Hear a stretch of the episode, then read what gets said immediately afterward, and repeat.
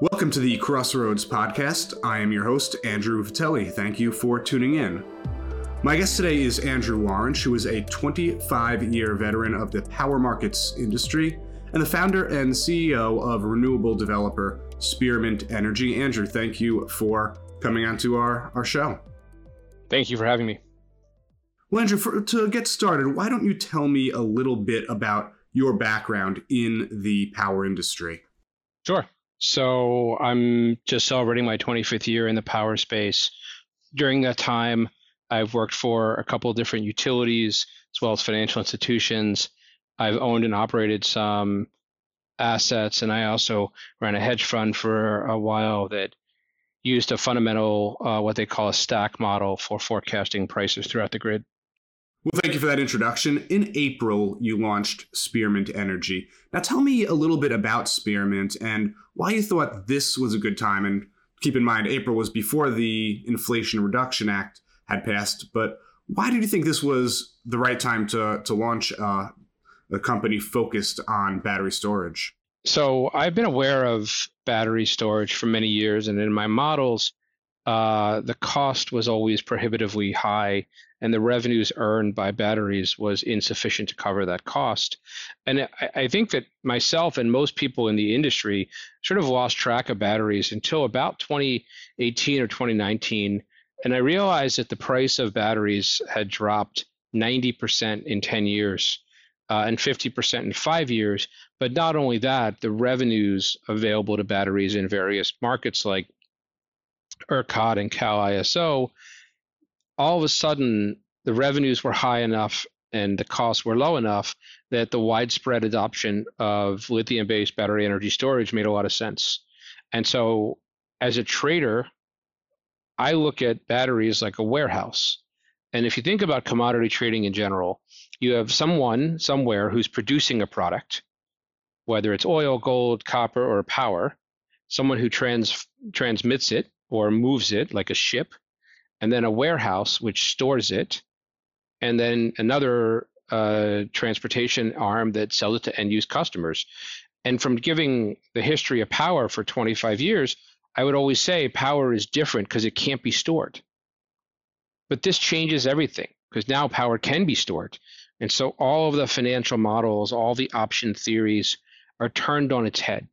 And so now a battery can act like a warehouse, whether for a one minute or one day or even a week, and store power uh, and use it when it's most needed.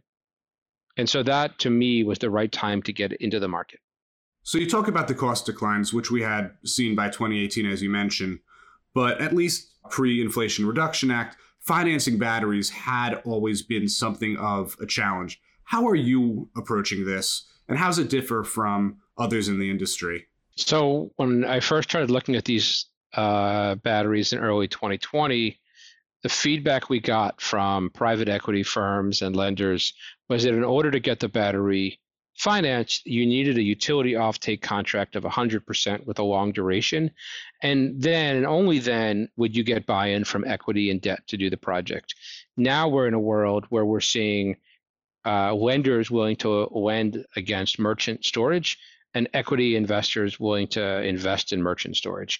And that's a whole new world, right? We believe that the optimal structure for a battery is to have a partial long-term toll, and that's part of what we do at Spearmint is provide long-term tolls to batteries, whether they're our own development projects or otherwise. And so what we've seen over the last couple of months since the IRA was passed is I, I want to say a three or four-fold interest in our tolling business. And maybe it's a good time to step back. We at we do really three things, right? We develop or acquire and develop and complete large scale battery energy storage facilities. We have a separate uh, arm that, that owns them. And then we have a third group which operates and trades around them. And that trading group, really, their main goal is to provide a risk transfer from the infrastructure uh, asset owner to a trading entity that can better uh, deal with swings up and down in the market revenues. Most of the infrastructure investors we speak to, they want long-term stable cash flows, maybe a little bit of upside if the market goes up, but they're really doing this to to almost act like a real estate investor where they'll buy something with a long term lease in place and then maybe take a little bit of recontracting risk along the way. And you mentioned the long term toll. I mean, some of our listeners might not be familiar with that. Can you explain that a little bit? Sure. Uh, borrowing a concept from other parts of the commodity trading world, the long term toll is essentially a rental or a financial lease, or sometimes a physical lease, where the trading firm uh, acquires all the rights to use and operate the facility. It's very common in the combined cycle power world to do long term heat rate call options or tolling agreements. You have the same sort of thing in natural gas storage facilities or even grain silos right? And in many ways, I will I will argue that a battery is very similar to a grain silo or a natural gas storage facility. The one difference being that you can empty it, fill it, and empty it again in one day, sometimes in less than a day. All right. Well, thank you for that. Now you launched Spearmint in April officially, and at that time, it seemed like the Build Back Better plan was DOA. It seems like there wasn't going to be, at least in the immediate term, any any federal help for for battery storage. Um, and I know that that's something that the industry has wanted for a long time is is an investment tax credit similar to what they have for solar. Have wanted that for standalone storage. It was something that the industry was expecting when President Biden took office, and those prospects had significantly dimmed by the time your company was launched. Now, in August, that turned around, and the Inflation Reduction Act, which included a significant financial incentive for battery storage, was signed. How big a game changer was that, both for your firm and for the industry? Well, I think uh, I have two ways of answering that. One, I'll say it was a, a gift too early because we had really hoped on getting our pipeline expanded pretty substantially before any federal policy came in place, but we love it. I mean, prior to the IRA passing, I would say that storage was economic in three or four states. But since then, I can make an argument that almost all lower 48 states battery energy storage is now economic either today or at some point in the foreseeable future. And what I mean by that is if you build a battery today in an area where there's not a lot of price volatility and not a lot of renewables, then you probably wouldn't want the battery online tomorrow. But looking forward to what's coming with solar and wind, both onshore and offshore, you know that there's going to be a huge need for batteries sometimes two, three, four, five years down the road. What's critically apparent over the last decade or two in the renewables industry was that too much solar or too much wind causes lots and lots of problems for the, the grid in the short term. Batteries solve that. Batteries are all about efficiency. It's very hard for anyone to argue against something that makes the market more efficient. And having the ability to store power really reduces the ultra low prices and ultra high prices. Uh, historically, you know, you've seen power in many cases go negative in price. And you've also seen lots of short term shortages where prices go into the thousands of dollars. Storage helps reduce that. But further, and this is the, the key thing, it helps provide ancillary services right? That's sort of like a, for those that don't know an option to provide power on an ultra short term basis if the grid or the iso needs it. And what that does is it relieves thermal units of that obligation. Batteries actually reduce carbon emissions much more than on their face because they they actually eliminate the need for a lot of ancillary services to be produced by uh, simple cycle gas peakers, aeroderivatives, and such. And so we think that one, they're incredibly efficient. Two, they significantly reduce the carbon emissions related to providing ancillary services. And third, and most important, they allow a multiple on the cost of uh, installed batteries or megawatts installed of additional solar and wind to hit the grid. You can't add more solar and wind without batteries. They are the missing link. And so you have a, a, massive amount of equity capital and a massive amount of debt capital who all want to play in the battery energy storage space. The problem in the sector today is that there's almost no one out there who can provide a long term offtake or rental or toll Yes, the utilities can provide some of it, uh, but if you've ever been involved in a utility offtake procedure, it can take six months to 12 months. It's a competitive process. You spend a lot of time and you might lose. And there's certainly not enough equity capital out there to have ba- all the batteries go merchant. So we think that we're the first of what will likely be a very large number of financial firms playing in the battery offtake space. It's good for the environment, uh, it's good for carbon, and it's also profitable at the same time. So you talk about these ancillary services provided by the batteries. Now I know that in the past it's been difficult for battery developers to figure out exactly how to monetize them and how to use that to get financing. Does the IRA solve these issues or are there still a lot of questions that remain to be to be answered? Well, when it comes to ancillaries, they're far more complicated of a product than most people realize, but they do represent today upwards of 50% of the revenue available for batteries. Now, that'll quickly decrease as you have more and more batteries installed. They'll uh, sort of cannibalize each other and eat all the revenue. But at least now and for the next two or three years, it provides a massive new revenue opportunity. Now, that doesn't really have much to do with the IRA, right? It's more ISO policies. ERCOT, the Electric Reliability Council of Texas, which runs the Texas power market, recently passed uh, a new rule allowing batteries preferred access to the ancillary service market. Uh, it's the ECRS program. And that allows a very small change in the rules to help batteries earn more revenue than other units because the, the grid operators love batteries. Batteries dampen volatility and make their job a lot easier as system dispatchers. I will thank you for that. Now, obviously, the Inflation Reduction Act is a massive bill that I think the industry still is just starting to wrap its head around, or at least a lot of questions still have to be answered. What are what are you looking at? What do you think the key questions are in terms of implementing of in terms of in, implementing this legislation and seeing how big a spur it's going to be for the for the energy storage industry.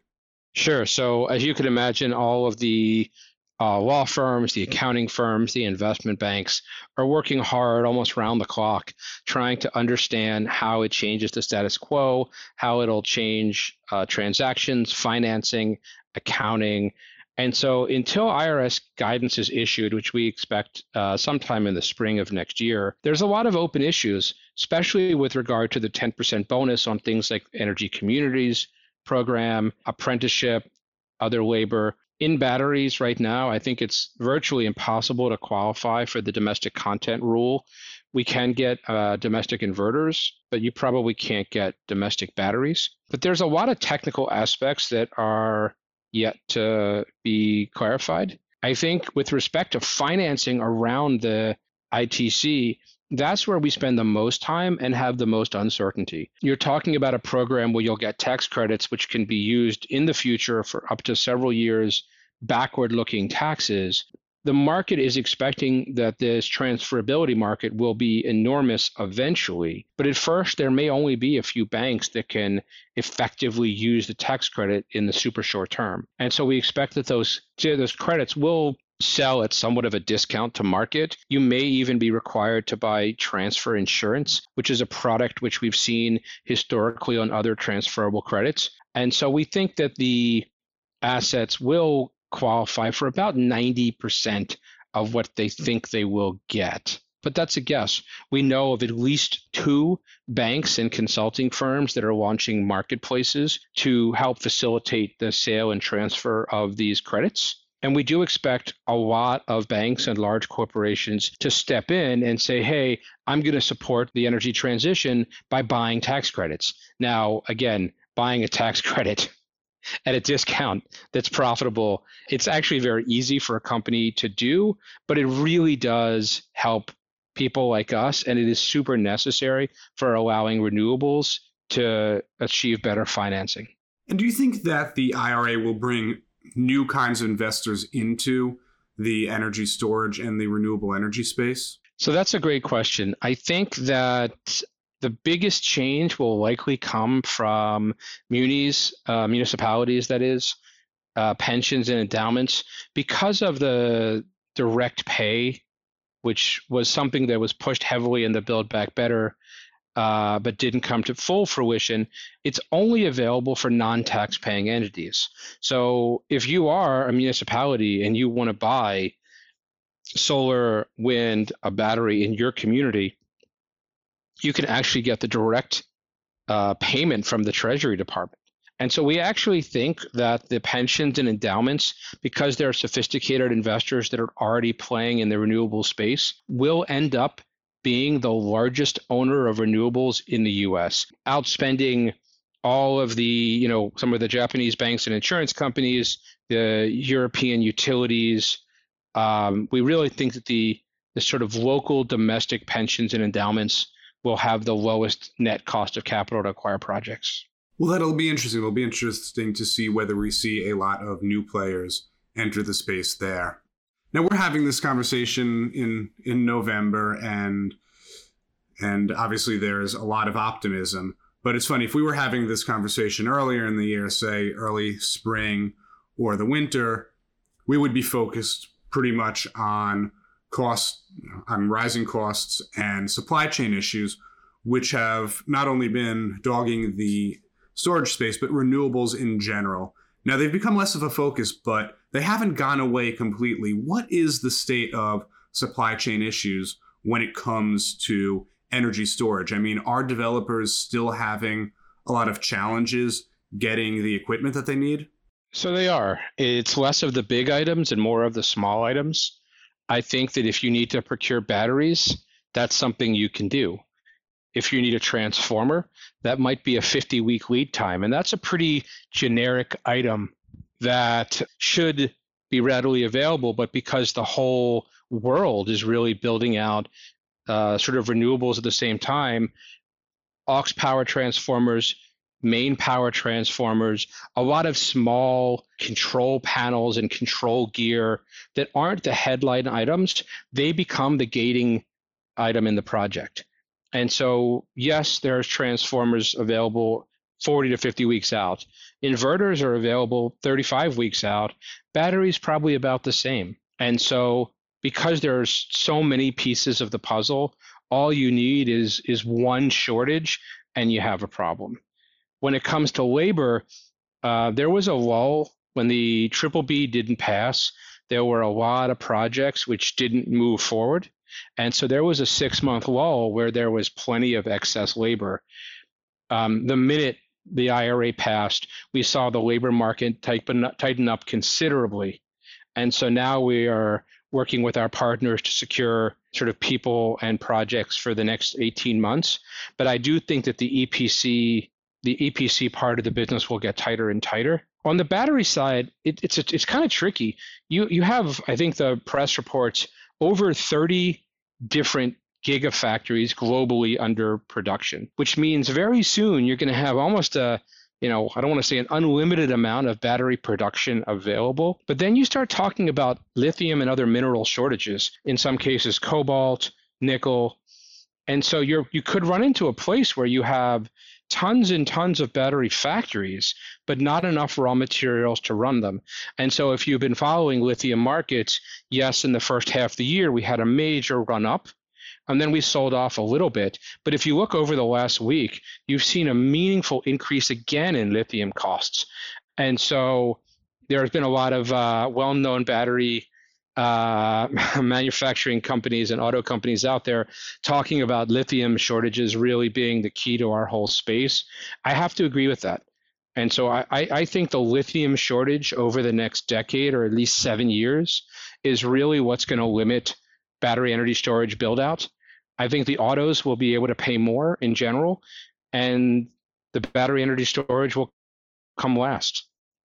So we think it's going to be a lot less installed than forecasters are saying. And when you say a lot less, how much? And I mean, if you look at the logic behind incentivizing batteries in the IRA, it's well, these this money is going to go towards building out more projects.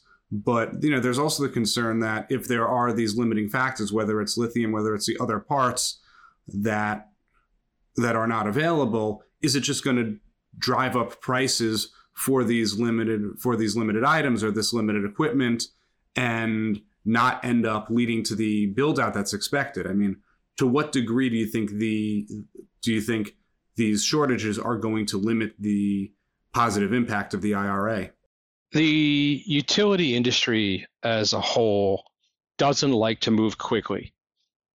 Right? You have tens, if not hundreds of billions of dollars invested in infrastructure. And so they like to, to do large changes slowly. In MISO, I think that their 10 year plan for allowing widespread, you know, DG battery rollout is probably too slow. But in general, the utility industry likes time to study things from an engineering point of view, understand what the consequences will be. And so I think these kind of shortages, while they'll frustrate battery developers like me are probably good for the utilities and the industry at large because it'll give people time to create all, all, the right policies, procedures, train the right staff to build more slowly, but probably more intelligently. So we could see not as speedy a build out in the short term, but in the medium to long term, it'll be very positive. Is that is that what I understand? Absolutely. Yeah. So if if the the country wants to build out 10 gigs a year of storage, maybe they'll only build out 6 or 7 gigs a year of storage. Right? And even with the tax credit, it'll really be about getting the batteries on time. All right, well thank you for that Andrew. And what are your goals in terms of how big you want Spearmint to grow over the coming years? So if you read through all the literature and forecasts in the market, the ranges for the US are somewhere between 125 gigawatts and 700 gigawatts of storage. We think that the real answer is probably somewhere in the middle. And we think that over the next seven to 10 years, there's no reason that we can't develop 3,000 to 7,000 megawatts and be 1% of the US battery storage market. So that is a lot of total megawattage that would be coming online. That's one way of putting it.